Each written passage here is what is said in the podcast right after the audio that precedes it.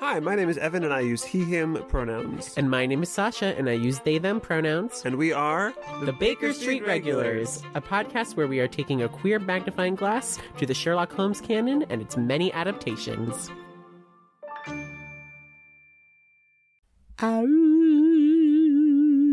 I'm a dog. Okay, okay, yes. That's it. Bark, bark, woof, woof. Welcome to the Baker Street Regulars. this weirdly, partially unintentionally, is the beginning of like Anthro Animal Month here on Baker Street Regulars. We're doing Sherlock Hound today. Mm-hmm. We're still doing Great Mouse Detective. Mm-hmm. Due to scheduling conflicts, we had to push that episode back a week, but that'll be next week. Mm-hmm. Great Mouse Detective. And then we're doing Chip 'n Dale Rescue Rangers Huh? and Who Framed Roger Rabbit. We do this for the furries. You know, this is all for you. Do furries like all those things? Probably. Probably not. Maybe not. Maybe not. So we watched two episodes of the cartoon animated TV show Sherlock Hound. I have fast facts. Sherlock Hound was a co-production of the Italian Broadcasting Service and a Japanese company. Hmm. So it was produced for both languages and then later dubbed into English as well. It was released between 1984 and 1985. There's only one season of 26 episodes. And Hayao Miyazaki was involved at the very beginning, but had to leave because there were delays in the production schedule because of a conflict with the Arthur Conan Doyle estate. How long was he like within the production of it? Like, how many episodes did he do? Six. The two episodes we watched, one he both wrote and directed, Mm-hmm. which is the first episode we watched called A Small Client. And then the second one, he just directed. He just directed. So both are in the first half of the season where he was still working on the show, and there are some things that changed after he left the show, like character design things. I think in the first episode that we watched, there are a couple of things that feel very high Hayao Miyazaki to me. Like there's a there's a big machine that sort of has a personality and collapses in a way that reminded me of the animation of the Moving Castle and Howl's Moving Castle collapsing. Everything felt Miyazaki to me because it was just vibes. That's true. That's true. If there's one thing that I know about Hayao Miyazaki and Studio Ghibli, they love vibes. yes. They love to make things that are about, I don't want to say it that are about nothing, but the plot is very small, takes up a small runtime. Mm-hmm. And then the rest of the film is just, we're here. We're doing things. We're existing in this world that we have created. I think there are some Studio Ghibli films that are more plot dense. Oh, for sure. I think you've just mostly seen the ones that are that are that are vibes, but light and vibey. yeah. This show is it's not plot light, but it is light in general, I would say. Each episode is 25 minutes long. Which is the perfect amount of time, in my opinion.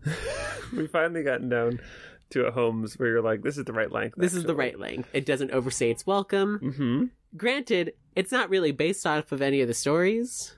Yeah, they really don't do adaptations of the stories. Yeah. In fact, we didn't watch the episode, but this show gives Holmes and Watson an entirely new meeting story because they are on a ship, I think, that's besieged by pirates. I love that. Yeah. More of that. Let's go. So the first episode we watched, A Small Client, is about Moriarty running a counterfeiting operation where he ha- has to kidnap a mechanic to work on the printing press, hmm and then that mechanic's daughter comes and finds Sherlock Holmes. Gee, that sounds very similar to a plot of a future episode that we're going to do. Well, it sounds more similar, in fact, to a plot of a past episode. That's that's the plot of Without a Clue. Is that there's a counterfeiting operation and a missing father and a daughter who has to ask Holmes and Watson for help. So you know, I don't think that comes from canon, but it's interesting that, that idea has been adapted over and over again, right. Three times. at least three times. But this is this is where the two threads diverge, because when the little girl shows up to ask Holmes for help, she's like, "Hey." a cat that often hangs out outside my window is missing. Can you help me find it? Oh, and also my dad is missing. She's like, he, I, I don't know. He sent a letter. He, he's probably fine. But the Yeah. cat, the cat is really what the focus is. And Holmes takes the case because he suspects that the missing father is related to the counterfeiting operation. hmm So we actually don't get a lot of time with Sherlock Hound in this story. You know, he he comes in from working on the counterfeiting case, dejected, and he like falls asleep, and Watson covers him with a blanket, which is cute and domestic. Arguably, both episodes are very light on Sherlock Hound. Yeah, very very heavy on Moriarty, both of them. Yes. Moriarty is like a big cartoon villain wolf. He's like Mhm. if Snidely Whiplash was a wolf. It's like if Snidely Whiplash and Dr. Doofenshmirtz yes. were a wolf. Yeah. If Dr. Doofenshmirtz had two assistants, to goons, hmm who were like comic sidekicks. I half expected the counterfeit machine to be called the Counterfeiter Inator. It is that kind of cartoon logic world that we live in. I, mean, I think this is what's interesting about both episodes is that there's a sense of instead of like rising or falling tension over the course of a season, it's like every episode the stakes get reset to zero at the beginning, and then the you know rise and dissipate.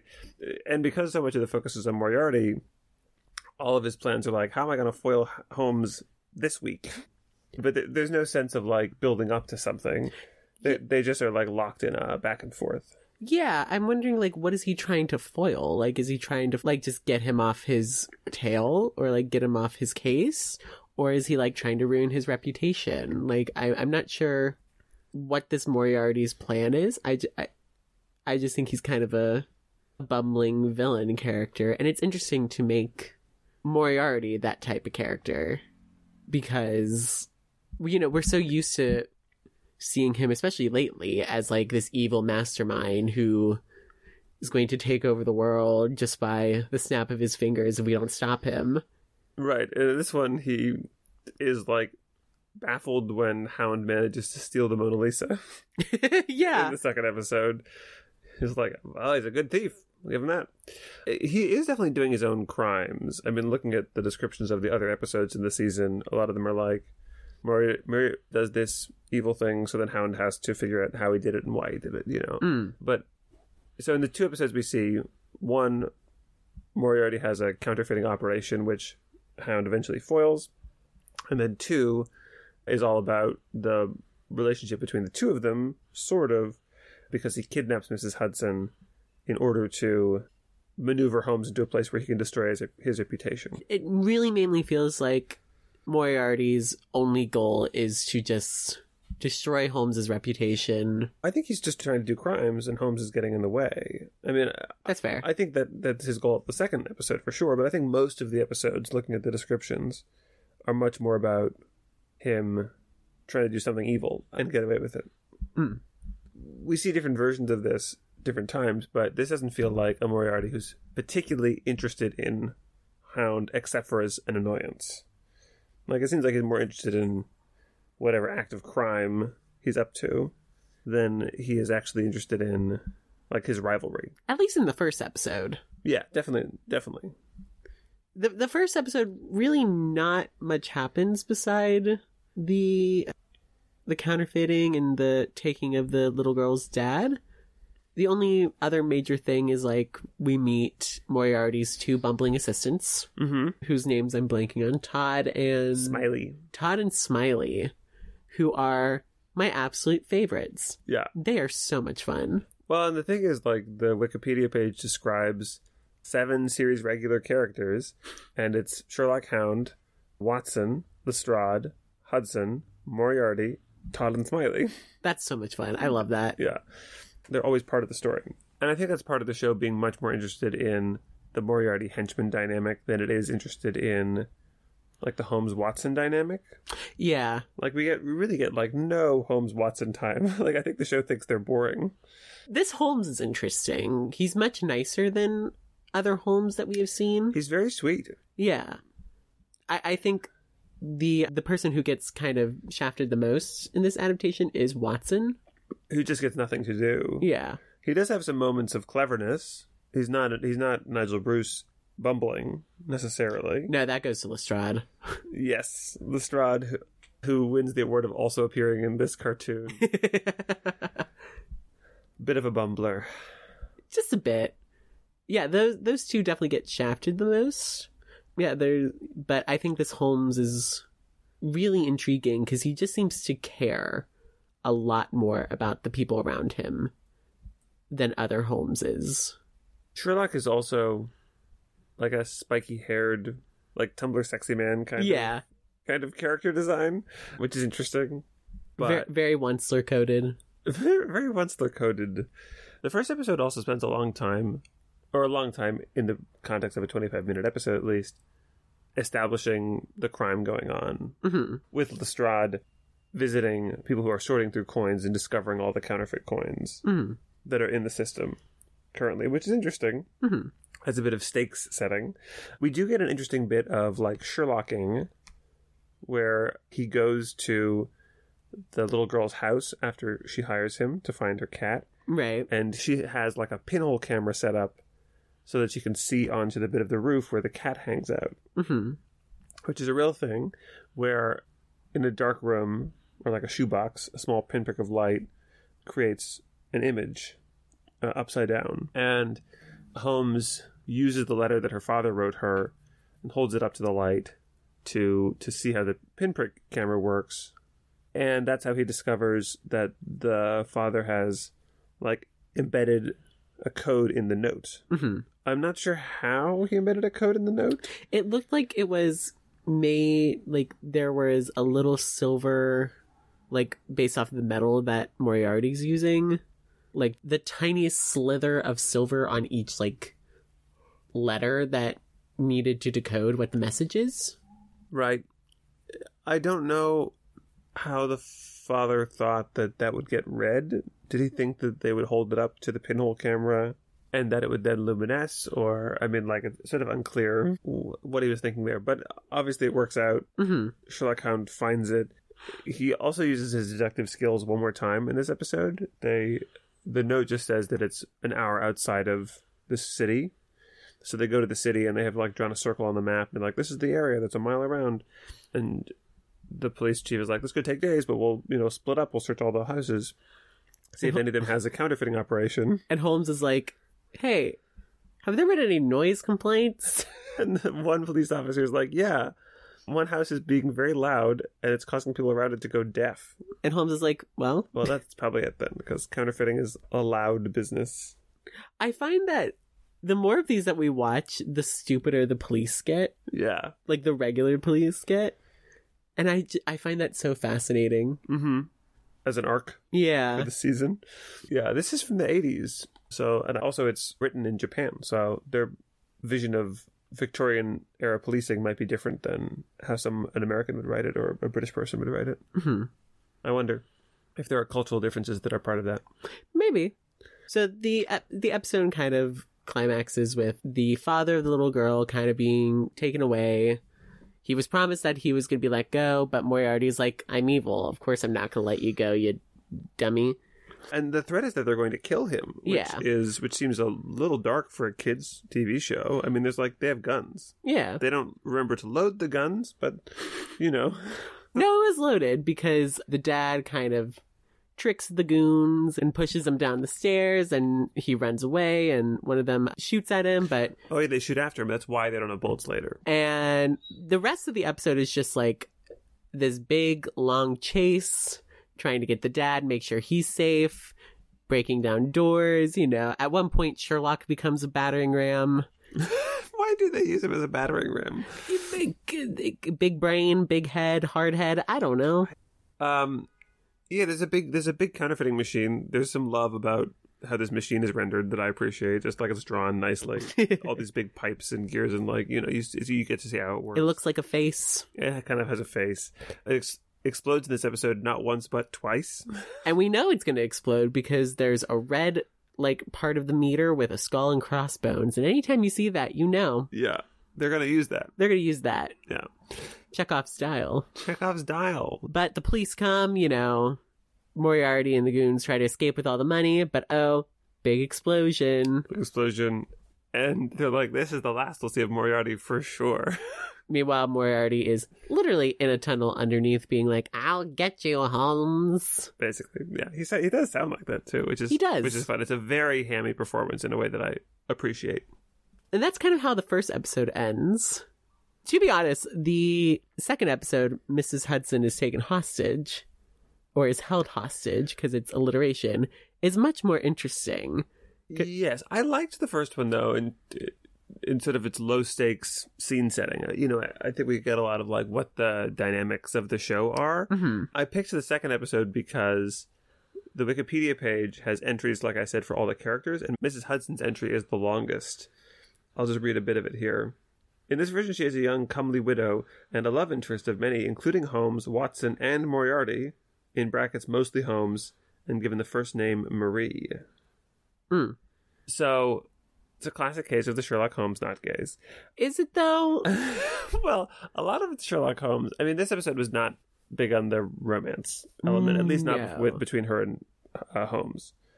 Hound, please, yeah. if you will. So first of all, we have to start by the episode begins with Moriarty disguised as a camera on top of a roof, climbing roofs. Is it Moriarty or is it one of the henchmen? It's definitely Moriarty because he's in the white suit that Moriarty wears. Oh, true. Yeah.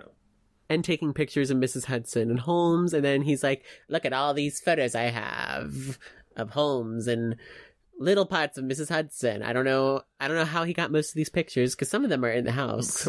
Most of them are clearly in the house. Also, we haven't talked about the fit, but he is wearing like a white cape and hat. Moriarty, yeah. Moriarty most of the time. It's so good. Holmes is in the deerstalker Yeah.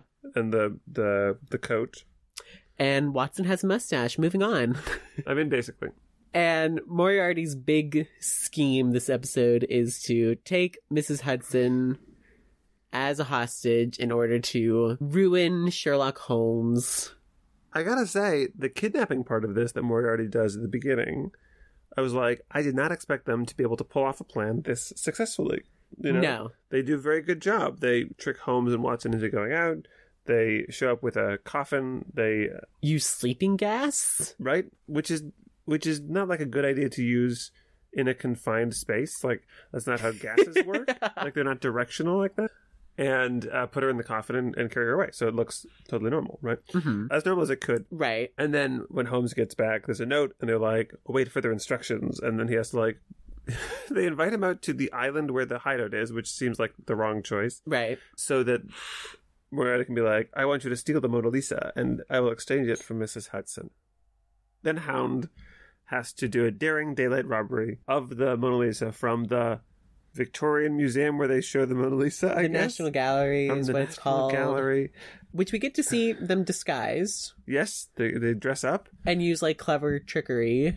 There's to- a weird timeline thing where they sneak out of their house at night, but then they steal the painting the next day. I'm not sure what they did overnight, where they were. I was like, oh, surely they'll explain. Surely it'll be part of some plan they've concocted that they had to set in action the night before. hmm Then they just never explain. No.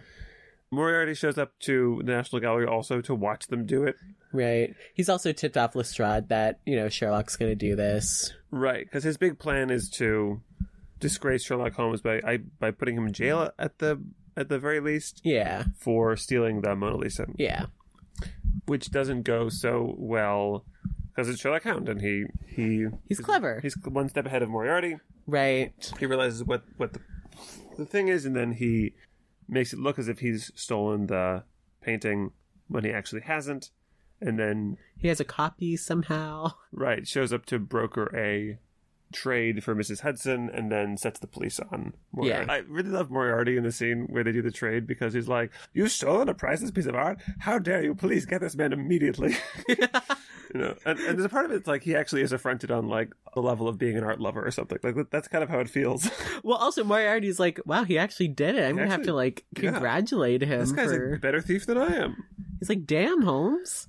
So that's the like bare bones of the plot. But by far, I think the most interesting element of the episode Is the Mrs. Hudson of it all? is the Mrs. Hudson of it all. So first things first, we need to talk about Hudson as a love interest to Holmes. Yes, this episode doesn't do a good job of being a Holmes Hudson love thing.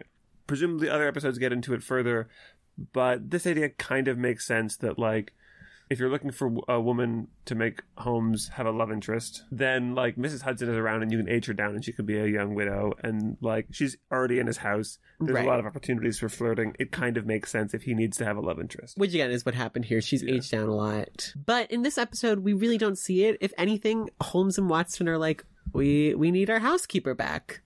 That's kind of my perception of what they're feeling at the time. I don't Oh, feel any. I got it much more like, ah, that's our friend. Yeah, Don't do that to our friend. It's not like we need our housekeeper because like we're such slobs yeah, and we don't know how to run a house. It's much more like, well, look, we like her. we do care. Yeah. We care about her on, on some level, but it's not like Yeah, I, I, our- I swear vengeance, you have stolen the apple of my eye. Like it's it's, it's not some big thing. It's just like, well, we have to get her back because she's one of our people. You know, that's our friend, that's our friend. which I prefer. I prefer that over like Yeah. a Holmes, Mrs. Hudson love story. Yes. Yeah.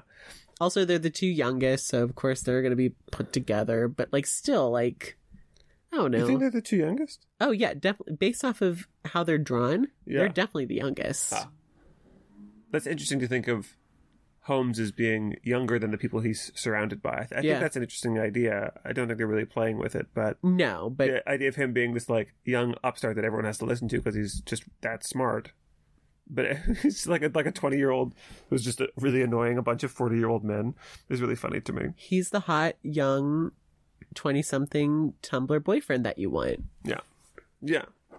If Ben Whishaw was Sherlock Holmes and he was surrounded by this is basically just James Bond now, just like Daniel Craig is Lestrade.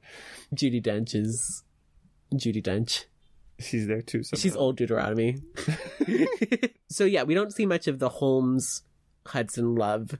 However, we get a lot of Moriarty and Hudson. Well, and and like very much as soon as they've kidnapped her, all three of them, Moriarty and his two goons, are like, "This is a pretty lady. We need to treat her nice because she's a pretty lady." No, no. Well, especially Smiley. So Smiley is really the first one who's like, "Oh, she's really pretty. We got to treat her nice."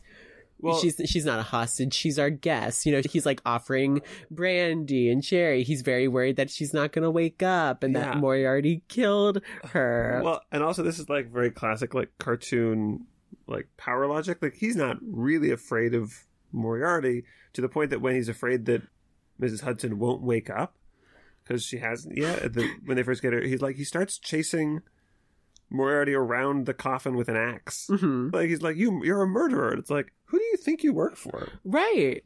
He, yeah, of course he's a murderer. Maybe not at this moment, but in general, he probably is. but she wakes up, and then she's like very blasé about the whole thing. She's not like upset to have been kidnapped. She's like, a deal's a deal. This is business. Like, yeah, I, I, a lot of like gender going on here. There's a lot of like, well, you boys have your business thing, and I, well, I'll just, you know, I'll make the best of it.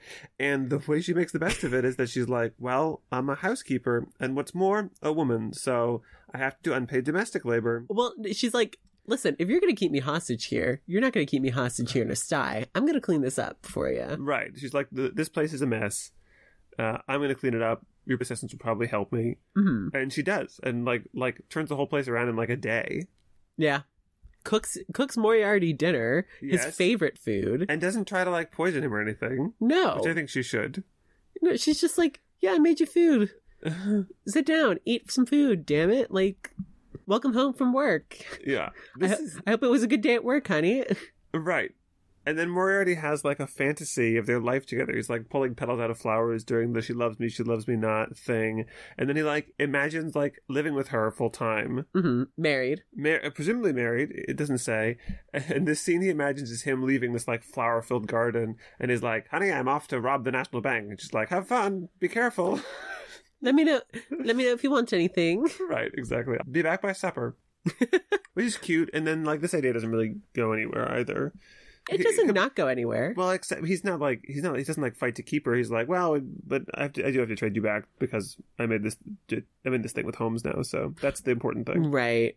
No, that's fair. Yeah, And even like at the dinner, he like starts crying. He's like, "This is the nicest thing anybody's done for me, but a deal's a deal, and I have a job to do." right. Uh, but also, it's it's so extraordinarily sexist. Yeah. There's only one woman in the story, hmm and she's like, my only purpose is to like clean up and support working men. like my only my only life's goal or dream is to make life more comfortable for this. This house needs a woman's touch. You know, And be a, a pawn. right? And it's like, well, whatever the men need me to do, that's where I'll be, I guess. so that's that's pretty gross, and I don't like that. Yeah. So But but also, I would totally watch the show about this kind of cartoon Moriarty being reformed by the the kindness of a loving partner. yeah. If it was like a partner, like a true partner, and Yeah. not just like a kidnapped victim, which is what this one is. So- Right. So Moriarty, as we said, kind of gets foiled. You know, Holmes bests him by having a fake copy of the Mona Lisa, and Right. But it's the end of the episode, and they know it, and the stakes have to reset to zero every episode. So even though they didn't do the trade and they didn't actually make the deal, he lets Hudson go at the end of the episode.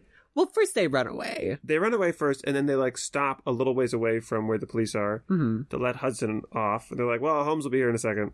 And uh, I guess that's- The Smiley and Todd give little mementos to Mrs. Yeah. Hudson, and then Moriarty says, "You know, in another life, in another way, right, we'd be." You know, I, I, I would hope that we'd be together. Which is fascinating, Yeah. and ultimately, I think doesn't mean anything. But even Mrs. Hudson's like, yeah, no, I see you for who you truly are. And then when Hound and Watson show up, she's like, yeah, I'm fine. Look, I was giving these little mementos. And that Moriarty, he's kind of cute. Does she say that? No, but like there's a nice distant look Oh, in the oh. distance towards where Moriarty and them went off. that could just be the animation. I don't know. I think it's implied that she's like, this Moriarty guy, he ain't all bad. yeah, uh, even though he is, Even though he is, he's like but a, he's a complete cartoon villain. but he he ain't all bad. There's some good in him. Yeah, or at least his assistants are good. His, Yeah. his associates are nice people. And even at that moment, you know, I, I I don't believe that there's a Holmes and Watson love thing for them because even even at that moment they don't have really any reaction. Yeah, They're just like, "Oh, there's no jealousy. oh yeah, there's no jealousy." Like I'm like, "Okay." I mean, he's a villain, but go off, honey, whatever you want to do. I think this is a probably just an artifact of the show being written by different writers at different times. Mm. I bet there are episodes that are like about Holmes having a crush on her in a more significant sense, maybe. Uh, although none of them none of them look like that from reading the episode descriptions. But maybe it's just like different writers, different moments. Maybe. like they hadn't decided. This is early, both of these episodes are early in the season. They hadn't decided maybe that they were going to go that direction yet. And maybe it's a post Miyazaki thing too. Yeah, maybe it's one of the post Miyazaki changes. Yeah. But even so, I like that they're toying with this idea of one Moriarty not being all that bad. You know, just being like, this is my job. I'm a bad guy as an occupation. Yeah, it it feels like the Joker from like the '60s Batman more than it does like the Joker from any more modern Batman. Like Heath Ledger and Joker. it's not Heath Ledger; it's Jack Nicholson. Mm, okay. I would say Jack Nicholson is pretty, pretty, pretty Oh, evil. I actually haven't seen it. Jack Nicholson is pretty evil. I, I think you you were right on the original nose. oh, whoever was the Joker in the '60s. Cesar Romero. But oh, actually, no, it's the Mark Hamill Joker. It's the Mark Hamill Joker from the cartoon series. okay. Mark Hamill as Moriarty. Yeah, anytime, Anytime. anytime. I don't know why we started stunt casting. Ben Whishaw Holmes, Mark Hamill Moriarty. Are we doing a young Mrs. Hudson? Oh, I don't know. If if we were casting this as a live action, Yeah. Oh, casting Sherlock a Hound as live action. yeah, Okay, Margot so- Robbie as Mrs. Hudson. oh, it feels distractingly pretty, but maybe that's the point. That sort of feels like how what the role is here. And also, I feel like Margot would be able to give a little more life and vibrancy to this Mrs. Hudson. Right. This is how she gets her Oscar. Finally, Finally, Watson can be anybody.